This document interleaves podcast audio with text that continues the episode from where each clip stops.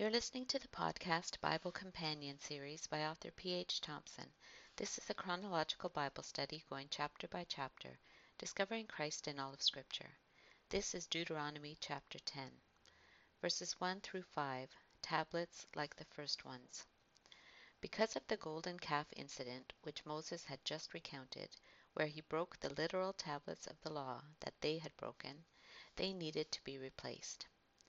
At that time the Lord said to me, Chisel out two stone tablets like the first ones, and come up to me on the mountain. Also make a wooden ark. I will write on the tablets the words that were on the first tablets, which you broke. Then you are to put them in the ark. So I made the ark out of acacia wood, and chiseled out two stone tablets like the first ones, and I went up on the mountain with the two tablets in my hands. The Lord wrote on these tablets what he had written before, the Ten Commandments he had proclaimed to you on the mountain out of the fire on the day of the assembly, and the Lord gave them to me. Then I came back down the mountain and put the tablets in the ark I had made, as the Lord commanded me, and they are there now. This shows us that it was God who wrote the Ten Commandments, not Moses like a remake movie of these events portrayed Moses chiseling the words out as if they were his idea. So these tablets were the same size as previously, and Moses brought the blank tablets up on the mountain and then stored them in the ark or box he had made. Later they were transferred to the Ark of the Covenant. So every time God forgave his rebellious people was an act of mercy verses 6 to 9 Priests and Levites restored. Because Aaron was the one who fashioned the golden calf, and the Levites were zealous in avenging the perpetrators on God's behalf, he restored Aaron so he could then be the high priest, and installed the tribe of Levi as the priest's helpers. Then he skips ahead forty years to the death of Aaron in the district of Mount Hor and includes some of their travel stops. Moses' intercession for Aaron was successful, since he lived another forty years. The Israelites traveled from the wells of Bene to Moserah. There Aaron died and was buried, and Eleazar his son succeeded him as priest. From there they traveled to Gudgodah and on to Jotbathah, a land with streams of water. At that time the Lord set apart the tribe of Levi to carry the ark of the covenant of the Lord, to stand before the Lord to minister and to pronounce blessings in his name, as they still do today. And that is why the Levites have no share or inheritance among their fellow Israelites. The Lord is their inheritance, as the Lord your God told them. So all other tribes would inherit their own territory in Canaan or east of the Jordan, but the Levites would have places to live within the territories of the other tribes. Their sustenance would be provided for by tithes and offerings. Verses 10 and 11 Another forty days and nights.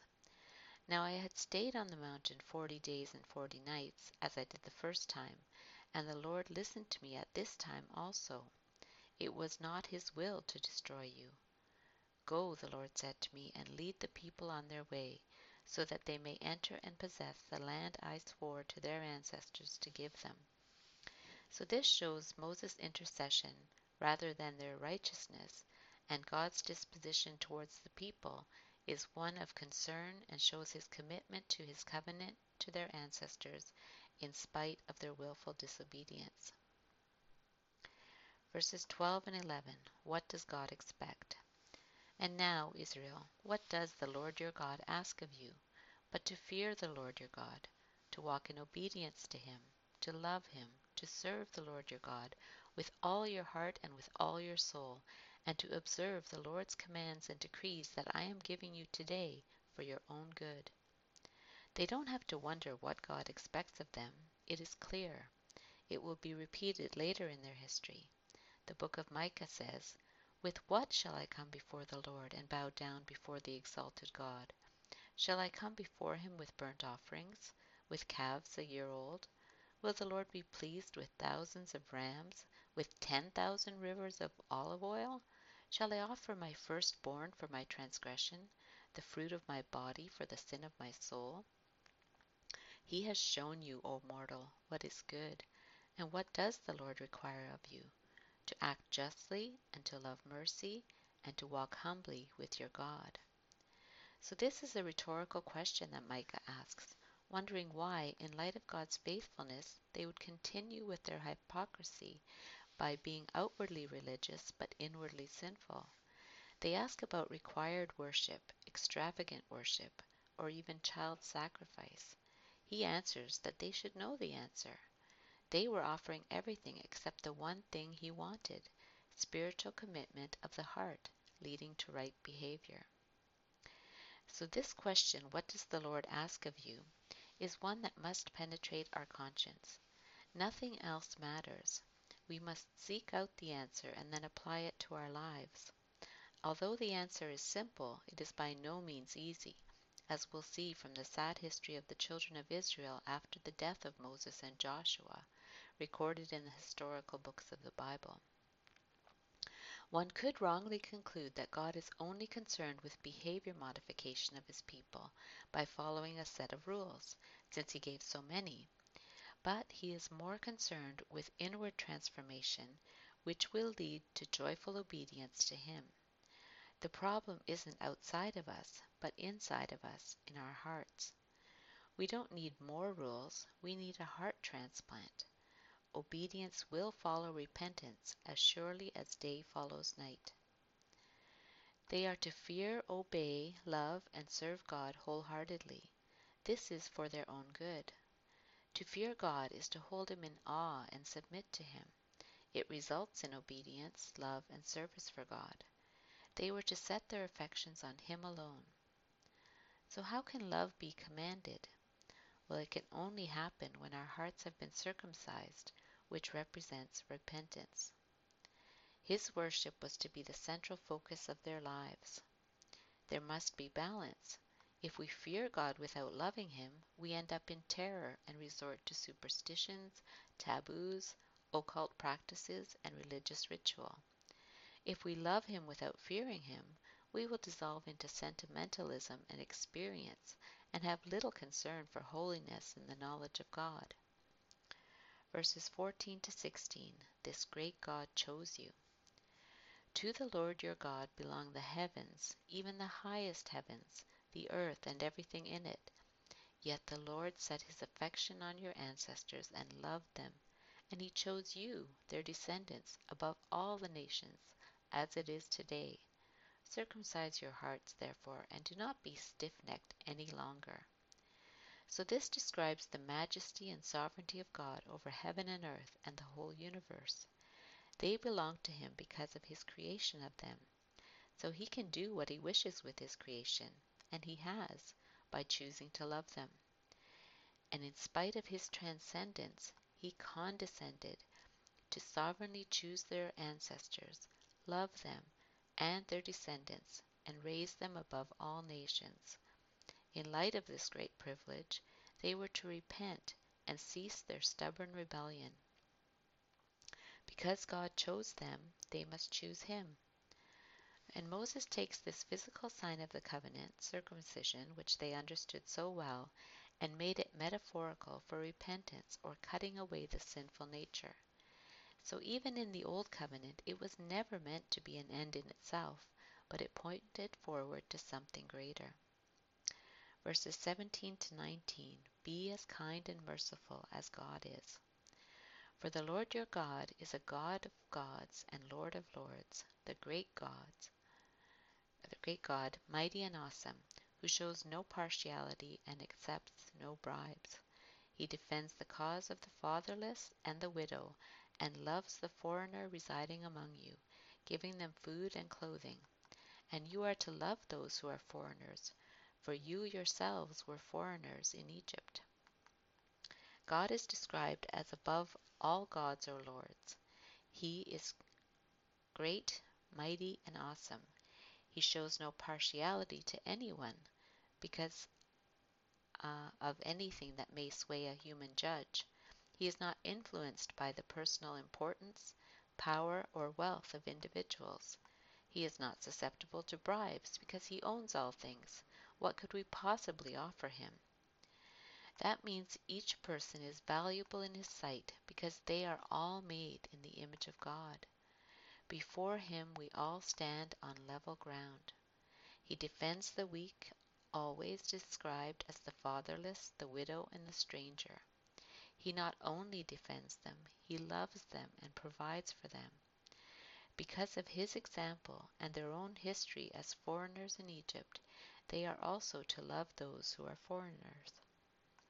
Treating people with equity is not the same as treating them equally.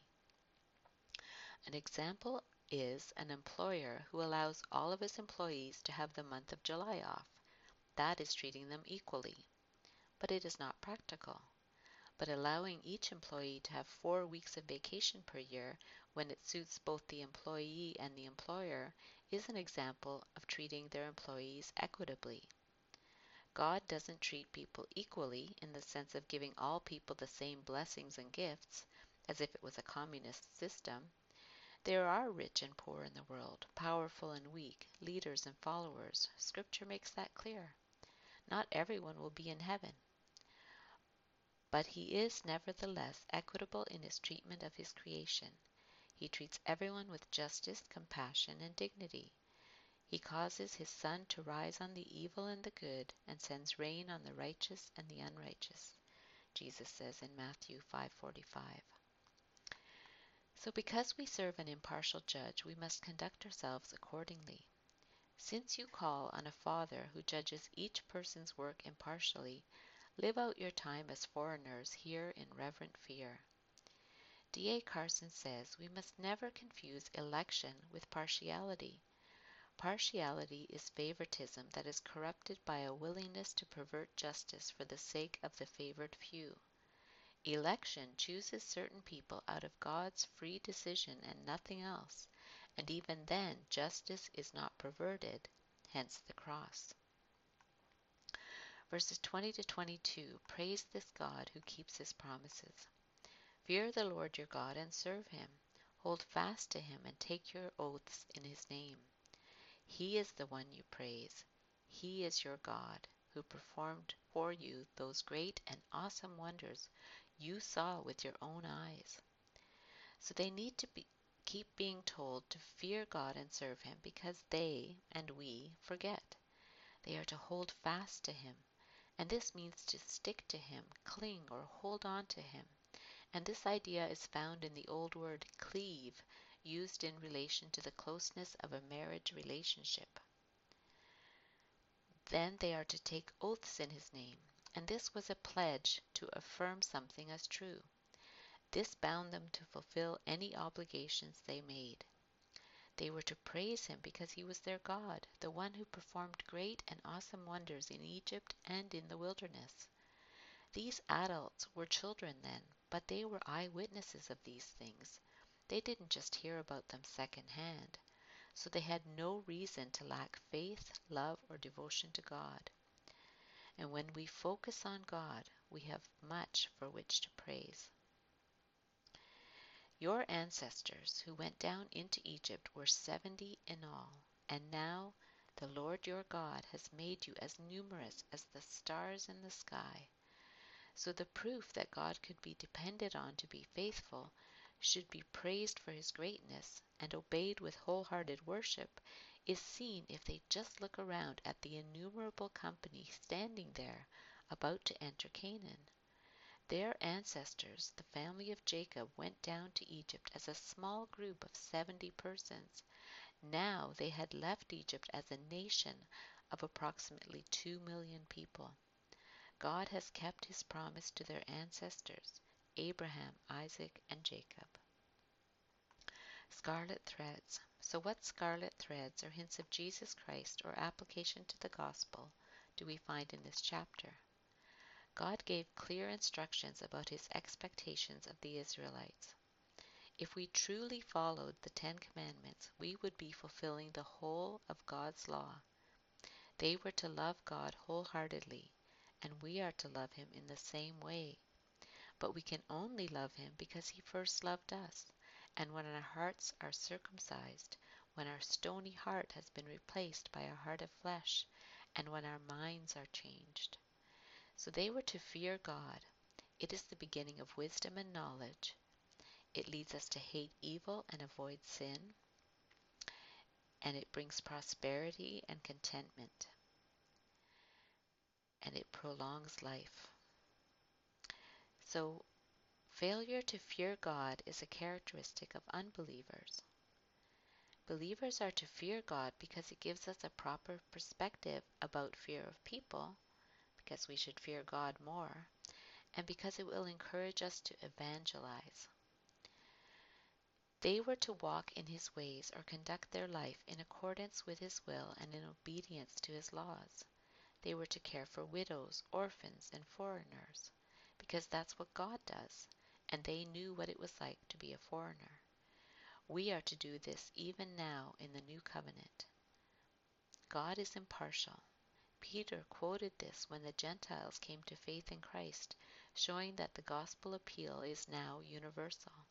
I now realize how true it is that God does not show favoritism, but accepts from every nation the one who fears him and does what is right. Uh, you've been listening to the podcast Bible Companion series by author P.H. Thompson. If you enjoyed this podcast, please subscribe and comment. Continue listening for Deuteronomy chapter 11. May God bless the study of His Word.